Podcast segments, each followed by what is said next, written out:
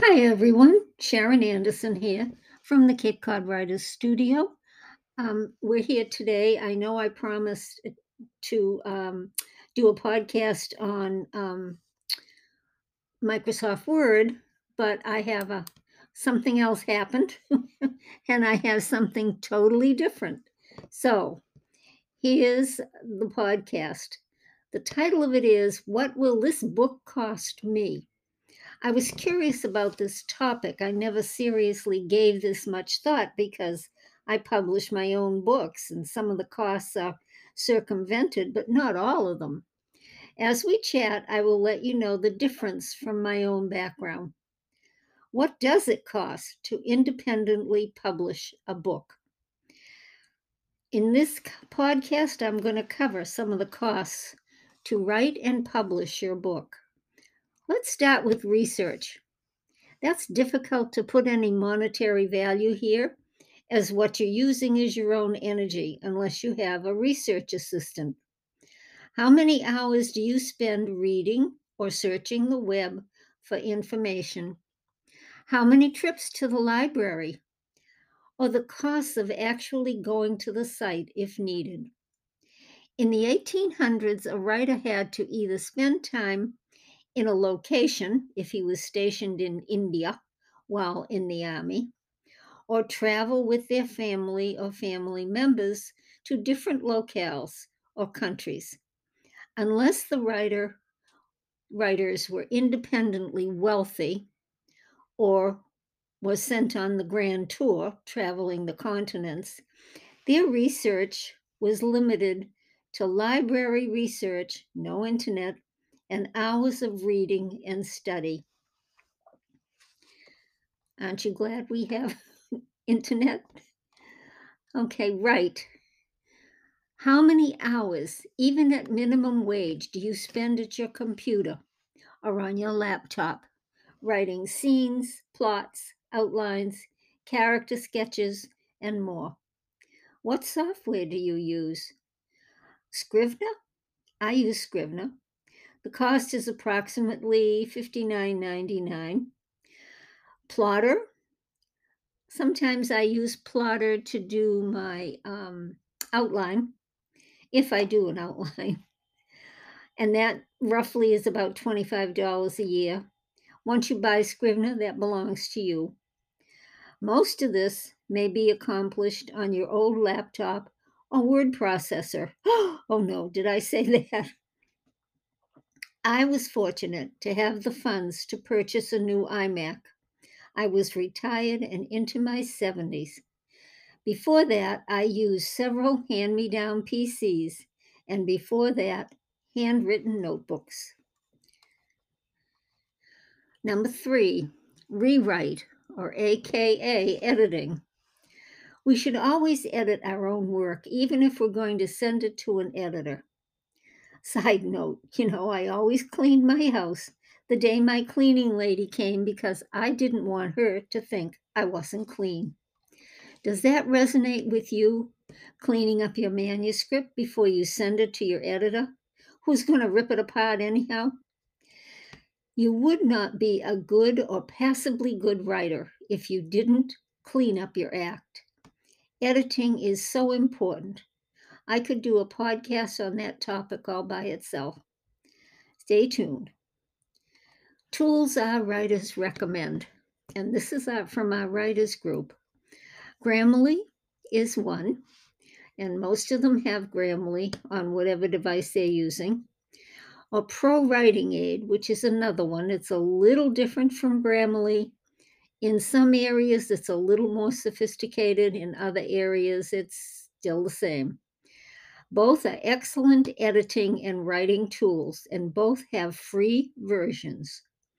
Windows has a grammar checker built in. You know those little blue and red underlines? So you can save money here.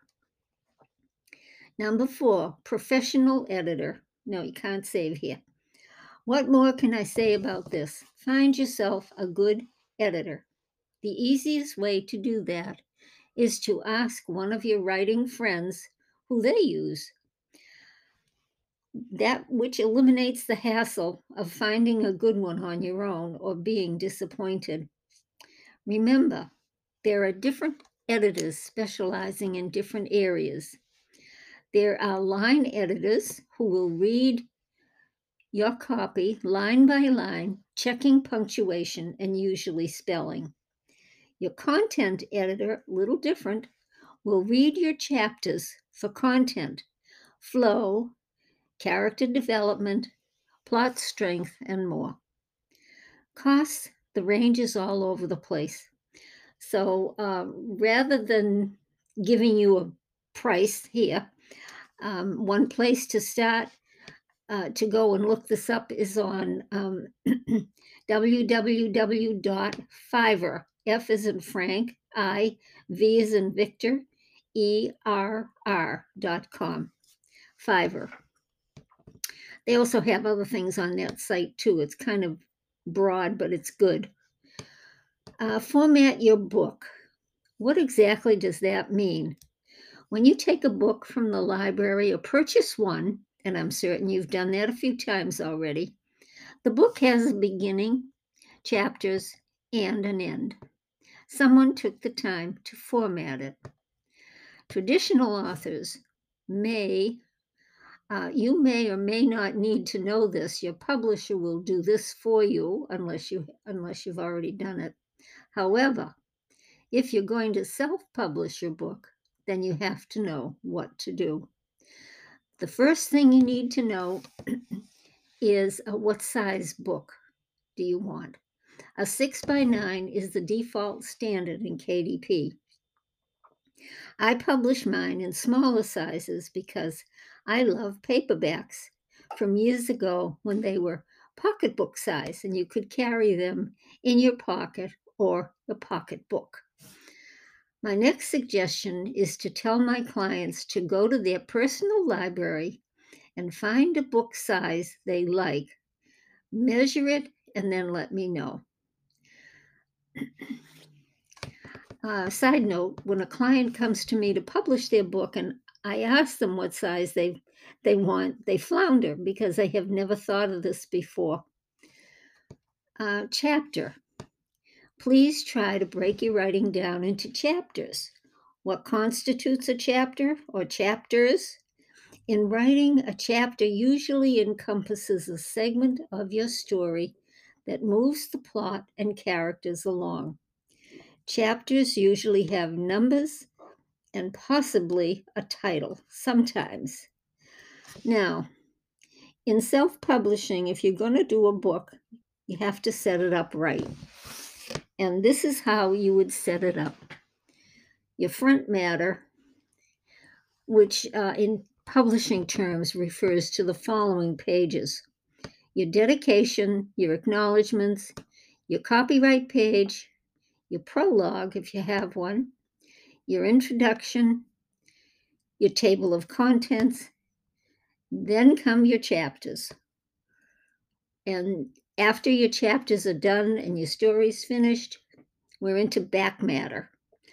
And that is any bibliography, endnotes, references, your author's bio, and more by this author if you've written more books.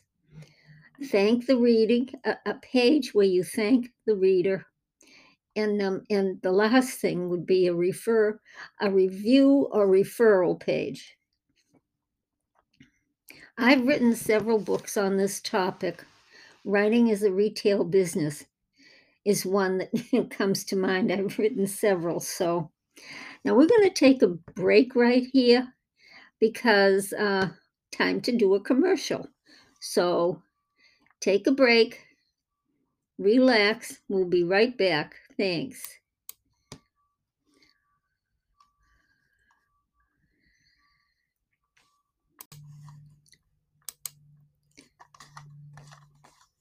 Hi there. We're taking a little break here so I can tell you about Anchor.fm. It's the easiest way to make a podcast.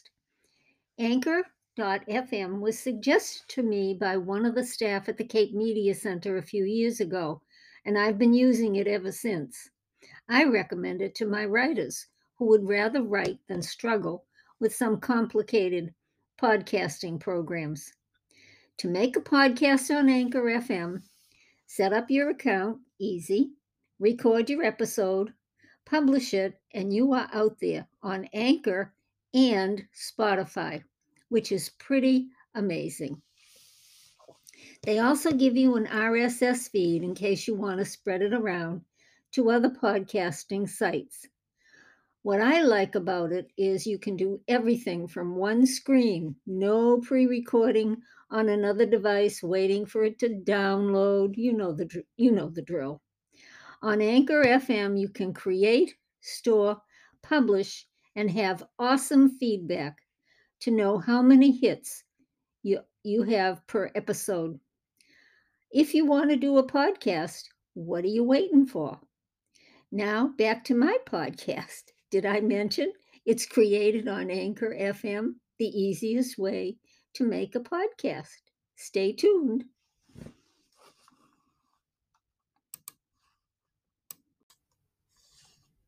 Hi, everyone. We're back, and let me see.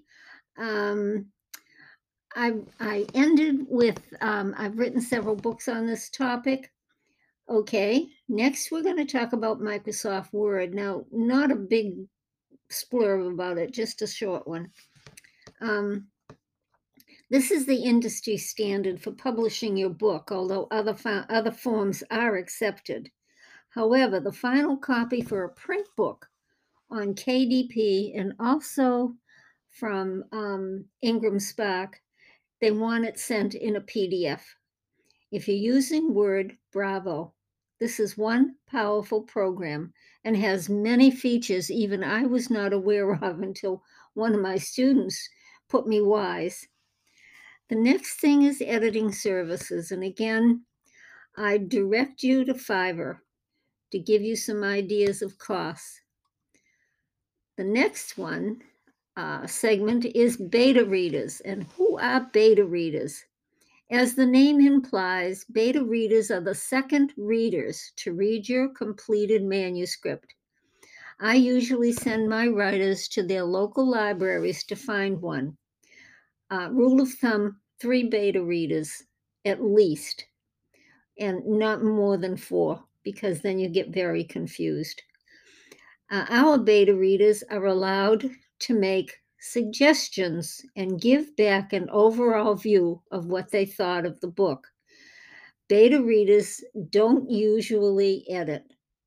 So if your beta reader is starting to edit your manuscript, that's not good. She really doesn't have to. Beta readers are pure gifts because they are the front line of our readers it gives you an indication of what people are going to think about your book. These readers are volunteers, and you can thank them somehow with maybe a gift certificate or something, a little gift card. Number eight, have your cover created professionally. And I cannot emphasize this enough. Uh, your title and your cover are the first hooks to hook your reader. We talk about hooks. Um, the five hooks to hook your reader is your title, your cover, your blurb, which we'll talk about in a minute, um, your first chapter, and your bio. Those are the five built in uh, hooks for your book. Uh, make believe, make sure if you're going to write your blurb that you write it and run it through Grammarly or, Pow, or Pro Writing Aid.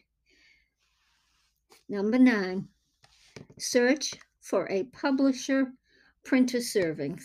Hello, these costs range anywhere from $950 to $5,000. So, um, I'll let you decide this because every publisher does has different they offer different things. Some will do your your editing for you some will help you with your cover. So you need to check that out yourself. But those that's the price range right there an ISBN number. Now, every book, every print book has an ISBN number. Uh, some of them, some printers, some publishers re- request um, an ISBN number for the uh, for the ebook too, but not usually. Um, you can purchase your own number from Bowker, Bowker, B O W K E R, for around $150 for a single number. Or KDP gives you one, and the imprint will read independently published. Hmm, wonder where that came from. Also, Ingram Spark will give you one free also, but it locks your book to them. If someone wanted to find out more about your book and who published it, their research would show Ingram Spark. Unless, unless uh, I don't know if there's a place on when you're setting up a book where you can put your own publishing company in there. I don't know. Basic the BISAC categories, B I S A C categories. You can look them up ahead of time. These are industry standard. They haven't changed for years. they're still there and they're still um, the same, pretty much. They've added a few more, but uh, you can look them up ahead of time or you can allow your publisher to do it for you. Um, most of my um, the people that I work with, you know, to publish their books, um, uh, they usually leave that up to me. Okay, and we've already discussed um, front matter, and we've already discussed the back matter in your book. So, understanding genres. Uh, this is a good point because you need to know where your book fits in. And you know, difficult sometimes. I'm still searching for the correct one for my series. Uh, let's talk about reviews, which down to number 15. Paid or not. Now, um, for, for free reviews, um, you can, if you uh, qualify, you can get a review on Goodreads. Um, other than that, uh, I recommend two sites. We all want reviews for our books, paid or otherwise two reviewing platforms that have been around for years and carry a great deal of respect are Publishers Weekly.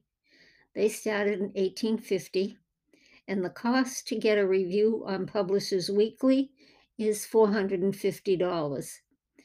Kirkus Review, which is another one, uh, started in 1933, so they've been around for a while. They also charge $450 for a review. But when they have when you have that sitting on your book, uh, it tells people that you can't I'm going to use the hallmark thing. You cared enough to send the very best. Well, you cared enough for your book to um, invest that money into it. So there are other review sites out there that'll review your book, but remember your name is on it, so choose carefully. Number 16, ratings. I'm going to use Amazon. Uh, these, are, because it's kind of the basic, biggest one at this point. These are determined by the number of purchases, the number of reviews, and the algorithms. Now, algorithms is a, hmm, how shall I say it? It's kind of hidden. Uh, you know, um, and the algorithms change daily, sometimes hourly. But one thing that's for certain is the more purchases, reviews, the better. Okay, number 17, social media. I bowed out of this one. You play with this one. I'm not a fan. So um, I'm sure everyone has uh, some kind of social media. So I'm going to summarize, but I'm not going to summarize this week. In next week's podcast, I'll give you some of the costs and give you an idea of how many books, ebook and print book, you will have to sell to break even or to become a bestseller and be profitable. Now, this podcast, uh, I think I'm done for this this segment anyhow. This podcast is hosted by F, Anchor FM and can be heard on the following sites: Anchor FM, Spotify, Apple Podcasts, iHeartRadio, Google Play, and also on our website, www.capecodwriters.net. Thank you for listening. Talk to you next week. Stay tuned.